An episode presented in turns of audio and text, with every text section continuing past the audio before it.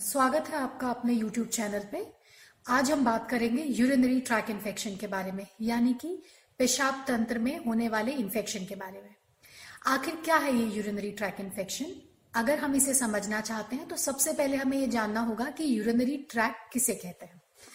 Urinary track होता है kidneys kidneys यानी कि वो ऑर्गन जहाँ से खून फ़िल्टर होकर के हमारी गंदगी को दूर करता है और यहाँ पे पेशाब बनने की प्रक्रिया चालू होती है।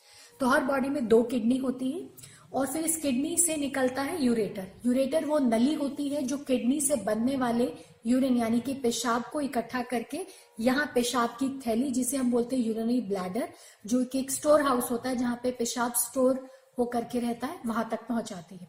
तो दो किडनीज है जहाँ पे पेशाब बनता है। फिर दो यूरेटर यानी कि वो नली, जो किडनी से यूरिन को ले जाकर के यूरिनरी ब्लैडर यानी कि पेशाब की थैली में ले जाकर के छोड़ती है।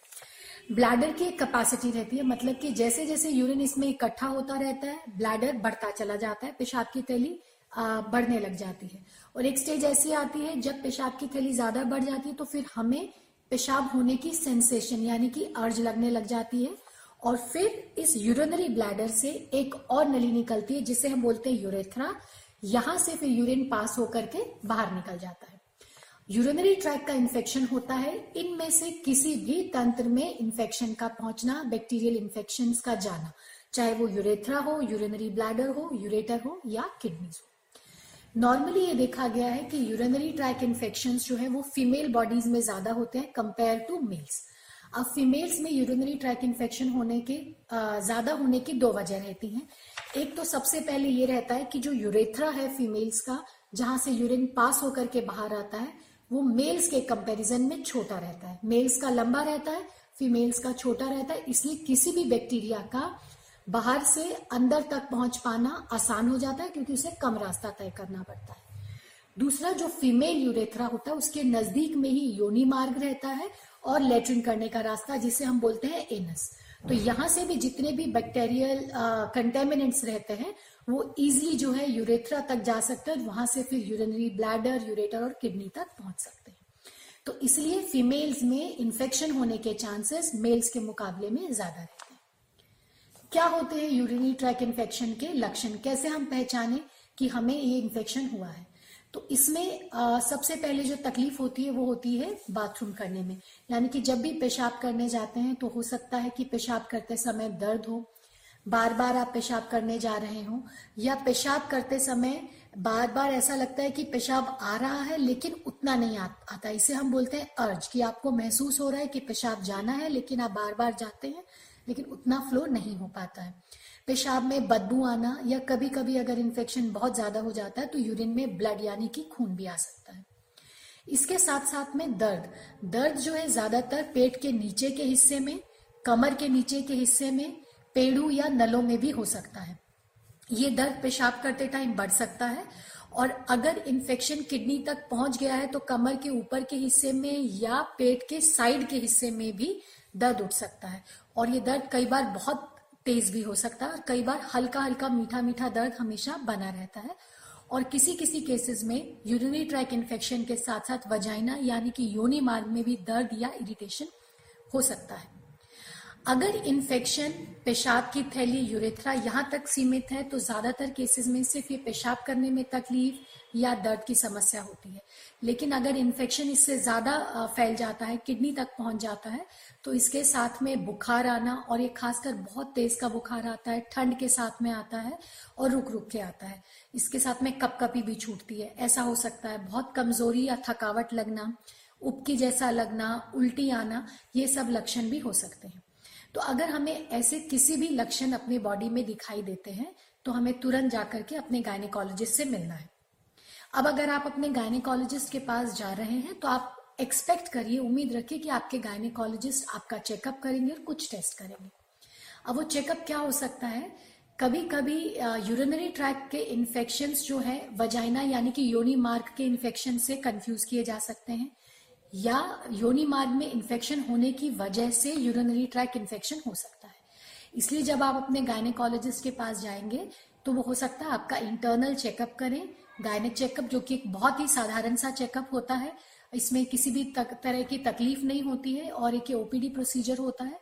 और वो आपका चेकअप करेंगे देखेंगे कि कहीं वजाइना में कोई इन्फेक्शन तो नहीं है वहाँ कोई एबनॉर्मल डिस्चार्ज तो नहीं इसके साथ साथ में वो आपके टेस्ट कराएँगे। जो टेस्ट में, जो सबसे इंपॉर्टेंट टेस्ट रहता है, वो है यूरिन टेस्ट यूरिन में यानी कि पेशाब में दो तरीके के टेस्ट किए जाते हैं। एक होता है रूटीन माइक्रोस्कोपी दूसरा होता है कल्चर सेंसिटिविटी रूटीन माइक्रोस्कोपी में सिंपल एक चेकअप किया जाता है पेशाब का जानने के लिए कि यूरिन में कितना इन्फेक्शन है, किस तरीके का इन्फेक्शन है।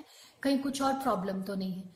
और जब हम कल्चर करते हैं कल्चर में ये जानने की कोशिश करी जाती है कि जिन बैक्टीरिया से इन्फेक्शन हुआ है, उन बैक्टीरिया पे कौन से एंटीबायोटिक्स काम करेंगे, ताकि हमें ये डिसाइड करना कि हमें पेशेंट को कौन सा ट्रीटमेंट देना है, आसान हो जाए। ओके तो एंटीबायोटिक देते समय हमें कल्चर सेंसिटिविटी की जो है, वो बहुत ज़्यादा ज़रूरत पड़ती है। यूरिन रूटीन का जो रिपोर्ट है, वो तुरंत मिल जाता है। कल्चर की रिपोर्ट आने में हमें तीन दिन लगता है।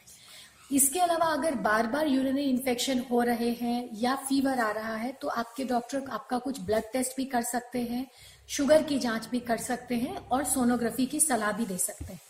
इसके अलावा एक्सट्रीम केसेस में जहाँ पे साल में तीन या चार बार से ज़्यादा यूरिनरी ट्रैक इन्फेक्शन हो रखा है या दवाइयाँ काम नहीं कर रही हैं, कुछ दिन इन्फेक्शन होता है और फिर ठीक हो जाता है तो सिस्टोस्कोपी यानी कि एक तरीके की एंडोस्कोपी होती है, एक तरीके की दूरबीन जाँच होती है वो भी करने की सलाह दी जा सकती है या एक्सरे करने की भी सलाह दी जा सकती है।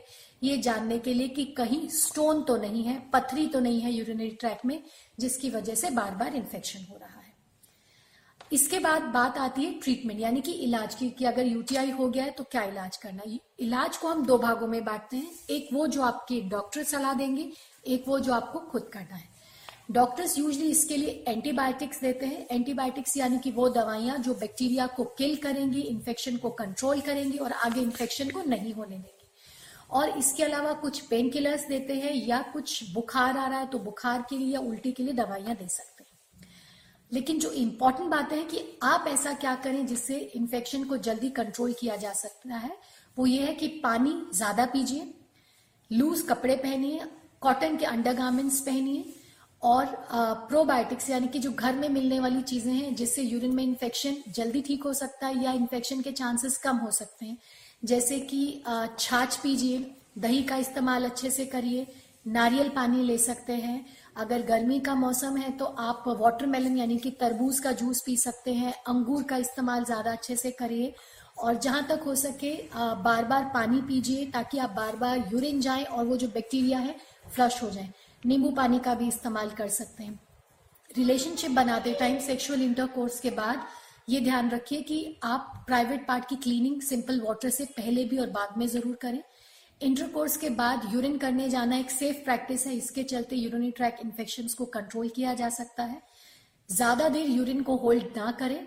जब भी आपको ज़रूरत लगे इमिडिएटली यूरिन को पास करें। बार बार यूरिन को होल्ड करना या अच्छे से ब्लैडर को एम्प्टी नहीं करना एक इन्फेक्शन का कारण हो सकता है। पब्लिक टॉयलेट्स का अगर आप इस्तेमाल करते हैं तो बेटर होगा इंडियन टॉयलेट्स का इस्तेमाल करें, बाकायदा कि हम लोग कमोड्स यानी कि वेस्टर्न सीट्स का इस्तेमाल करें, क्योंकि वहाँ पे इन्फेक्शन होने के चांसेस ज़्यादा रहते हैं। लेकिन अगर फिर भी आप वेस्टर्न टॉयलेट्स का इस्तेमाल कर रहे हैं तो सीट को क्लीन करके फिर आप उसका इस्तेमाल करिए तो ये छोटी छोटी बातें हैं, अगर हम इन सब चीज़ों का ध्यान रखते हैं तो हम लोग यूटीआई यानी कि इन्फेक्शन से बच सकते हैं। गर्मियाँ आ रही हैं और गर्मियों में इन्फेक्शन का चांसेस ज़्यादा रहते हैं। तो प्लीज़ अभी से अपना वाटर इनटेक बढ़ाइए। ऐसी चीज़ें जिसमें आ, पानी की मात्रा ज़्यादा रहती है जैसे कि तरबूज खरबूज अंगूर इनका इस्तेमाल ज़्यादा करिए छाछ अच्छे से पीजिए और प्राइवेट पार्ट पे साफ़ सफ़ाई का ध्यान रखिए कंफर्टेबल क्लोथिंग पहनिए लूज कपड़े पहनिए और कॉटन अंडरगारमेंट्स का इस्तेमाल करिए। इसके अलावा भी अगर आपके कुछ क्वेश्चंस हैं या कुछ किसी और टॉपिक पे आप चाहते हैं कि हम बात करें तो प्लीज़ ज़रूर कमेंट करिए। हमें लाइक करिए शेयर करिए और चैनल को सब्सक्राइब करिए। Thank you